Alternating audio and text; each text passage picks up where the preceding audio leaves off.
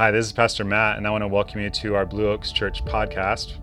At the end of this episode, feel free to download our Blue Oaks Church app where you'll be able to access resources, events, and ways to get connected at Blue Oaks and in the community.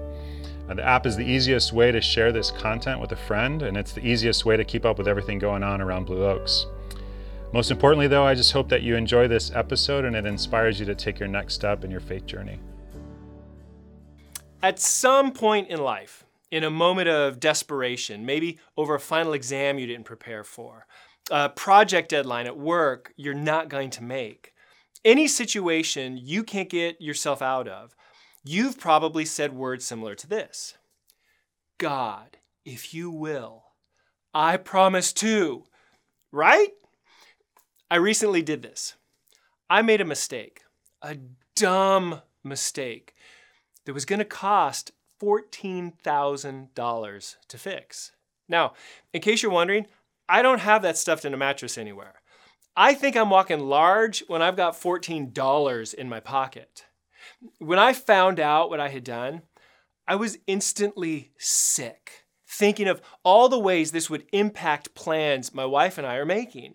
And I said those words God, if you will, even if you say you're not a spiritual person, you've thrown up one of these desperation Hail Mary prayers. In essence, what we're saying is, God, if you would be willing to do this for me, we're facing something we know we can't deal with, we can't handle, we can't get ourselves out of, and we're not sure God would be willing to rescue us either, but we throw it out there anyway. Now, we're not the first to question if God would be willing. Mark, who wrote of Jesus' life from the first-hand perspective of the disciple Peter, he tells of an encounter Jesus had with a man who came with the very same question. We read, a man with leprosy came to him and begged him on his knees, If you are willing, you can make me clean. Jesus was indignant. He reached out his hand and touched the man. I am willing, he said, be clean. Immediately the leprosy left him and he was cleansed. Now, this man, with no identity other than his condition, approaches Jesus. This is no ordinary encounter. The man had leprosy, a treatable disease today, but it was a living death sentence in the first century. It was highly infectious disease that attacks your central nervous system. You begin to lose the feeling of sensation in your body, which leaves you vulnerable to, to all sorts of problems, causing permanent damage to your skin, your nerves, your limbs, your eyes. One doctor wrote of it Hansen's disease, as it's known today, is cruel, but not in the way other diseases are. It primarily acts like an anesthetic, numbing the pain cells of the hands, the feet, nose, eyes, ears.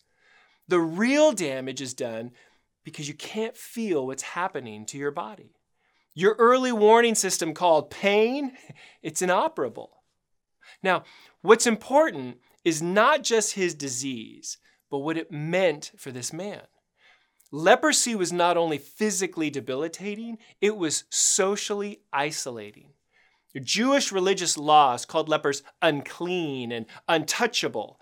They were outcasts, religiously, socially, and financially dependent on charity for their very survival. They couldn't work, so they begged for money and food, hoping that someone, anyone, would have compassion for them. But it wasn't common, especially from the religious community. Rabbis, the religious leaders of the day, they would pride themselves on avoiding lepers. One bragged he wouldn't even buy an egg on a street from where he saw a leper. Another boasted that he threw rocks at them to keep them far from him. You know, lepers were to stay at least six feet away from everyone. It was written that anyone with such a defiling disease must wear torn clothes, let their hair be unkempt, cover the lower part of their face, and cry out, Unclean, unclean, so people could avoid them. Parts of that sound weirdly familiar, doesn't it? it's the origins of social distancing. This man had lost his family, job, friends, his ability to worship God. He had no hope. He was considered the walking dead. Interestingly, there was no record of a Jewish person being healed of leprosy since the establishment of the Mosaic or Jewish religious law in the Old Testament, hundreds and hundreds of years prior to this encounter. Yet that same law gave instructions for what was to happen if a leper was healed. This developed a teaching among the rabbis that only the Messiah, the promised one of God, could heal a person with leprosy. So the man came to him, to Jesus, and begged him on his knees. He's breaking the rules. It's a bold, brave, desperate, I don't care what others think kind of move. He never would have been brought by family or carried there by friends. He would have been kept away. But he comes to Jesus through the crowd, we're told in another account of the same story. He violates all the religious and social exclusion laws in his desperation to be free from this disease and reclaim his life. No doubt as he approached, the people in the crowd were reacting and pulling away and yelling at him and probably throwing things. Maybe he was yelling out, unclean, to make it easier to get through everyone and to Jesus. This is relatively early in Jesus' travels, but you can read in the first chapter of Mark that Jesus has healed many people already. The word is spreading about this teacher from Nazareth. This man has heard what's been happening, and now Jesus is in his town, his neighborhood, and he's not going to miss his opportunity. He was willing to risk the shame, the embarrassment, the disdain to go where he was never supposed to go.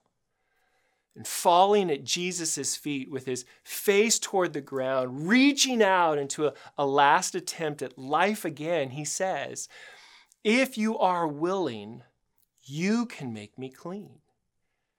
Man, sit with that for a second. Not do for me what you did for them no. His request is words shaped by years of living with the indifference of others. But he's heard the stories.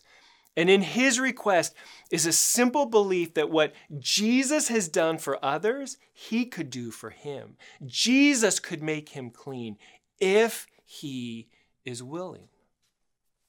My wife and I recently had two weeks of family staying with us, a total of six extra people, and two extra dogs in addition to our two, including a night of extended family that added at least another 10 people and one more dog.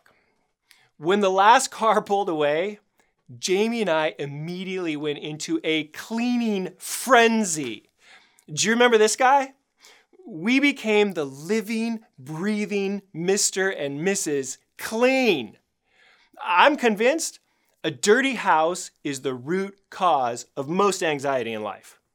A clean home, and that's our peaceful zen. We had lost our zen in that two weeks. Clean is a good feeling. A cool shower to, to wash away the sweat of a hot day, pulling on freshly clean clothes. How about this one? Climbing into clean sheets at bedtime. I mean, come on, who's with me? Clean feels like a fresh start, a new beginning. What this man wanted was to be clean. He wanted to become a person again and have his identity back, not as a leper, but as a son, a brother, a friend, and reunited with his family and his community. And he believed Jesus could do it the response he gets is, at first glance, shocking. Jesus was indignant. He gets angry? I mean, is he looking at his disciples? Really, guys? Who let him through? Now, you'll read in other translations, it says that Jesus was moved with compassion. Isn't this a contradiction? Because there's a massive difference between indignation and compassion. I think Jesus was feeling both, just like we sometimes do. One of my daughters is working through some internal physical issues. And she's gone through the medical system she's insured with and met with doctors and taken tests and been left with no answers, no alternatives, no direction, no real hope. I've been on the phone with her she's crying, worn down from the symptoms. And honestly, I get mm, angry. That's my emotion as a father seeing my daughter suffer because of a system that won't go the extra mile to find out what's wrong. But I'm not angry at her. I'm overwhelmed with compassion for her. And my love for my daughter makes me willing to do anything, whatever I can, to help her. I believe Jesus was indignant angry at a system that allowed this man to be seen as the living dead. He was angry at a disease that racked his body and the brokenness within the world that brought disease into the human experience. He also had a deep love and compassion for the man that others were disgusted by and spit on. And his deep love and compassion led him to do something unheard of. He reached out and he touched the man. I'm willing, he said, be clean. You can still hear the gasp from the crowd 2,000 years later. No, he didn't. If there had been cell phones, this would be a viral video in no time.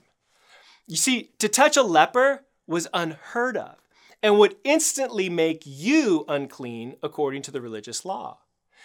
But Jesus reaches out to touch. He didn't have to.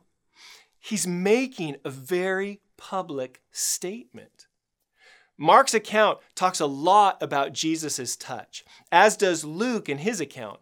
Many times in both, Jesus is touching somebody or somebody is touching Jesus. He loved giving people the touch of compassion, kindness, and belonging, especially people that nobody else would touch. This man was covered with leprosy, meaning he'd had it for a while. It had been a very long time since he had felt anyone's touch, since anyone looked at him with love and compassion, since anyone reached out and put their hand on him. Immediately, we're told, the leprosy left him and he was cleansed. With a single touch, Jesus becomes unclean to make the man clean. With one statement, he declares the heart of the gospel, the good news I am willing. Jesus touched the untouchable and cured the incurable. You know, if we're going to live a Christ centered life, if we're going to think, act, and be like Jesus, this is what Jesus would do because it's what he did. As Christ followers, as a church, we have to fight against any system or way of thinking that says anyone is untouchable or undeserving of God's love, regardless of lifestyle, past, orientation, political affiliation, all the conditions and qualifiers we put on people. Jesus didn't pull back from this man. And if we're living in the Jesus way, we don't pull back from anyone either two of the most significant faults of the church are a judgmental attitude and indifference. Jesus was neither. Now, it's interesting to note that the man asked to be cleansed, not healed. Why? Well, in just a moment, we'll take a look at that. Part of the reason why this story is so incredible to me is because of the compassion that Jesus shows. Jesus intimately and compassionately leans into the life of the man with leprosy. And he doesn't just lean into it, but Jesus touches him, an act that would have been radical for people watching and hearing this story. Jesus is a Jesus of compassion and as Christ's followers, we are called and, and able to do the same thing to love our neighborhood, our families, our communities with compassion. Here at Blue Oaks, one of our main focuses is on our compassion ministry. It's the ministry in which we are able to serve our community. If you want to get involved or if you're interested in joining us in any way, head over to our website for all the information and ways to get connected with compassion. Because, friends, like Jesus, we get to do things and love people in our community in radical ways. So, Jesus, in an incredible display of compassion, reaches out and immediately makes the man clean. Time to celebrate, right? Mm, sort of. Look at what Jesus tells him. Jesus sent him away at once with a strong warning. See that you don't tell this to anyone, but go, show yourself to the priest, and offer the sacrifices that Moses commanded for your cleansing as a testimony to them. Instead, he went out and began to talk freely, spreading the news. As a result, Jesus could no longer enter a town openly, but stayed outside in lonely places. Yet the people still came to him from everywhere. Jesus sends him away, which the man's used to, but not because he was still an outcast in Jesus' eyes, but rather to be brought back into the community, to family, and to regain his identity. Jesus is sending him to the priest to be declared clean according to religious law. It's symbolic of his regeneration. Now, that's a great spiritual word, which at its core means rebirth into a new life. I love how the Oxford English Dictionary defines it as brought again into existence. That's what's happening. The disease which brought separation, isolation, and was leading to death is gone. Jesus healed the man physically, but there's more to it than that. Jesus touched the whole of this man's life. He met not only the physical need, but also the relational, emotional, and spiritual pain this man was living in. With a touch, he dealt directly with the totality of it all. You see, the cleansing of Jesus is holistic. His greatest miracle isn't on the outside, but on the inside. There are two metaphors we need to notice in this story. First, leprosy is a perfect metaphor for sin. Throughout the Old and New Testaments, leprosy is this spiritual picture of sin in our lives. Not that this man has it because of sin in his life, but the impact of the disease on him mirrors what sin does to us. Just as leprosy begins small and then spreads throughout the body, so does sin. We think what our choices are or, or what we're doing is insignificant until it infects your integrity and impacts your character, or your morality and destroys your relationships, or your financial responsibility and endangers your future, or your spirituality and you drift away from God. And then that small, insignificant thought or choice or activity has consumed you. James, the brother of Jesus, and Imagine growing up the, the little brother of the all knowing sinless one. But in writing about the growth of sin within us, he says, After desire has conceived, it gives birth to sin. And sin, when it is full grown, gives birth to death. Spiritually, sin's impact makes us the walking dead. And we need a new beginning, just as this man did. And second, cleansing is the perfect metaphor for a new life in Jesus.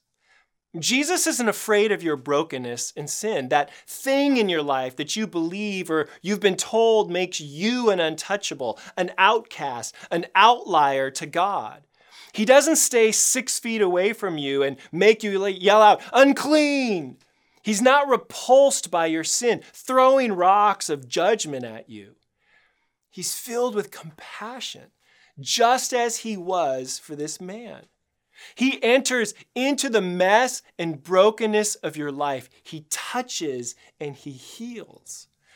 Listen to what the Apostle Paul, who had a horrendous spiritual extremist past until he met Jesus, listen to what he said.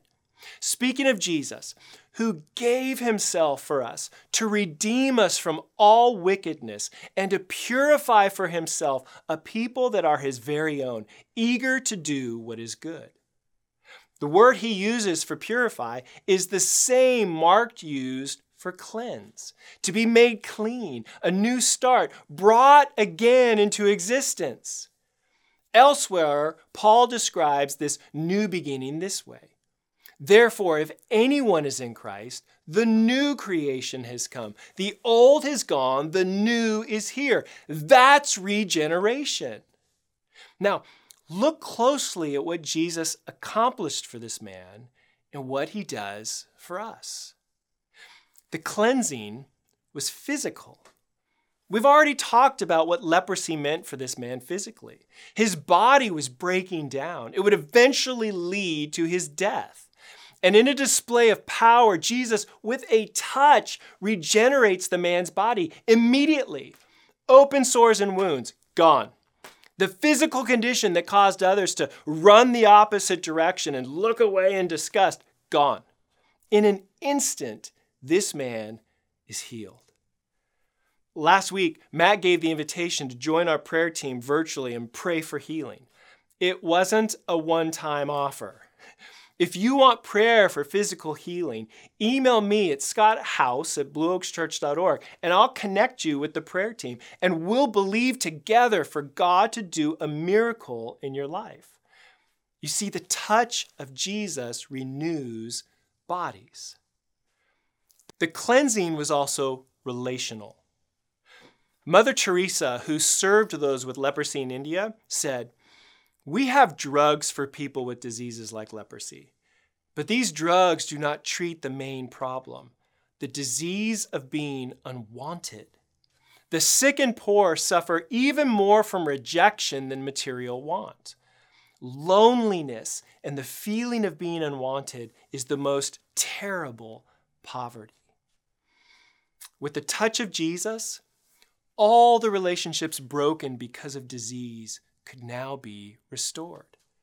He could return home, kiss his wife, hug his kids, hang out with his friends, be a part of the community again. He could belong.